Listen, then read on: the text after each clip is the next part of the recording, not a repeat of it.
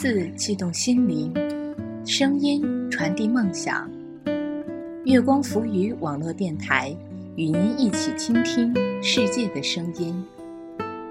欢迎大家关注我们的新浪微博 FM 月光浮语网络电台，来与我们取得互动。我是主播关关。今天给大家带来的文章是《碎片》。这篇文章是韩寒创立软件之初写下的，就像他所说的，很多东西二十四小时内只能服用一次，明天就是新的药丸，却治愈不了你任何的顽疾。记着也好，忘掉也罢，有一个一直都在的人或事物，总是好的。碎片。我买了两个手机，装了两个号码，生怕错过一个电话，结果错过了更多电话。我下载了微博，使用着微信，苹果的电脑里依然留了一块地方给微软，结果少了老友相逢时的微笑。我装了卫星电视，甚至买了卫星电话，还住在卫星新城。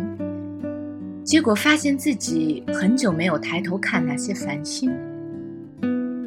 要知道，我小时候光看着星空就能呆坐两个小时，而现在未必有看两秒的心境。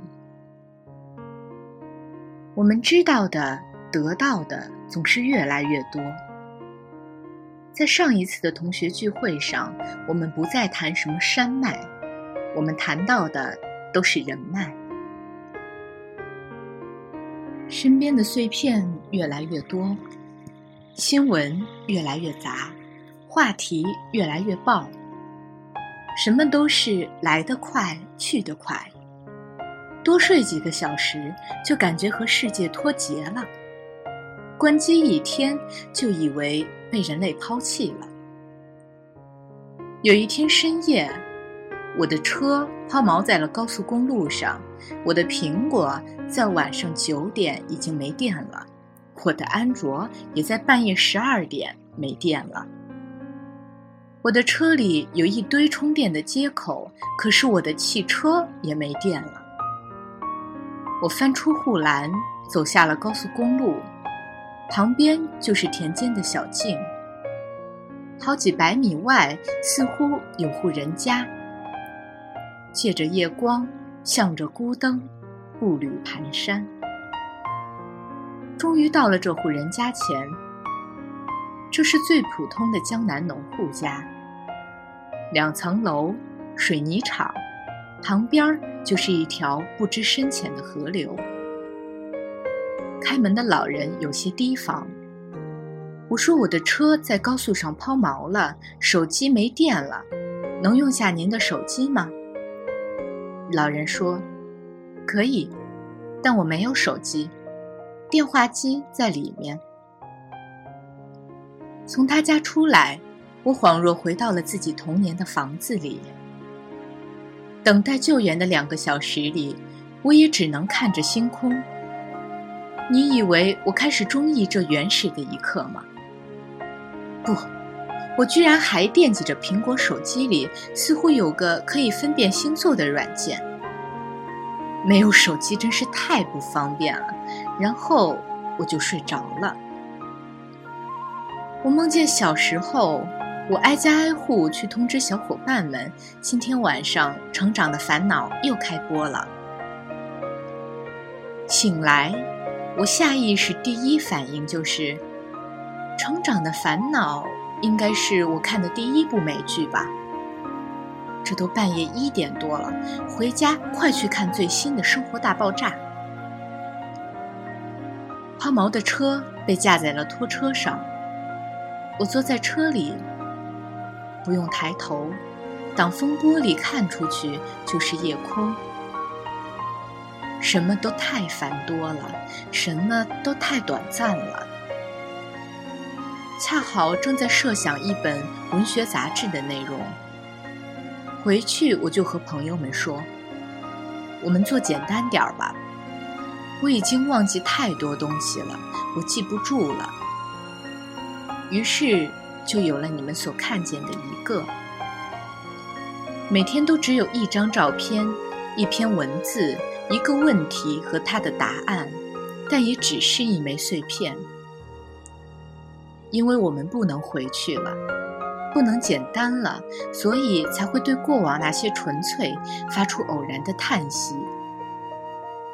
那就做一枚独特的碎片吧，就像那个没有手机和智能操作系统的夜晚里。那只乳白色的老电话，但总得往前走的。正如对于百年前的人来说，那只电话机也是匪夷所思的高科技。正如我们的后代，也许也会有这么一个晚上，不得不翻出他们父辈的手机，然后大笑说：“这居然叫智能操作系统！”真怀念他们那个年代。如果这款手机里还碰巧有一个叫“一个”的图标，希望你还记得那一个碎片。这个碎片不是心形的，也不是心形的，它的不规则是规则的。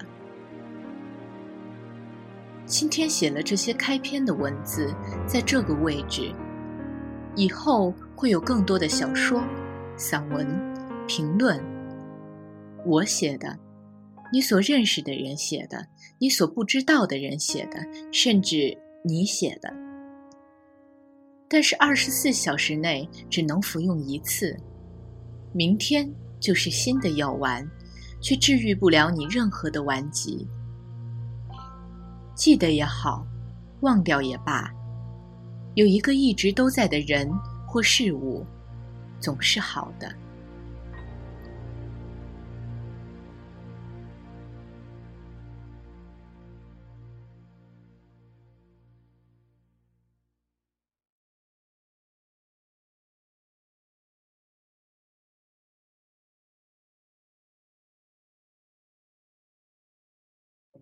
谢谢大家的倾听，今天的文章就读到这里了。依然欢迎大家关注我们的新浪微博 FM 月光浮语网络电台，与我们取得互动。谢谢大家。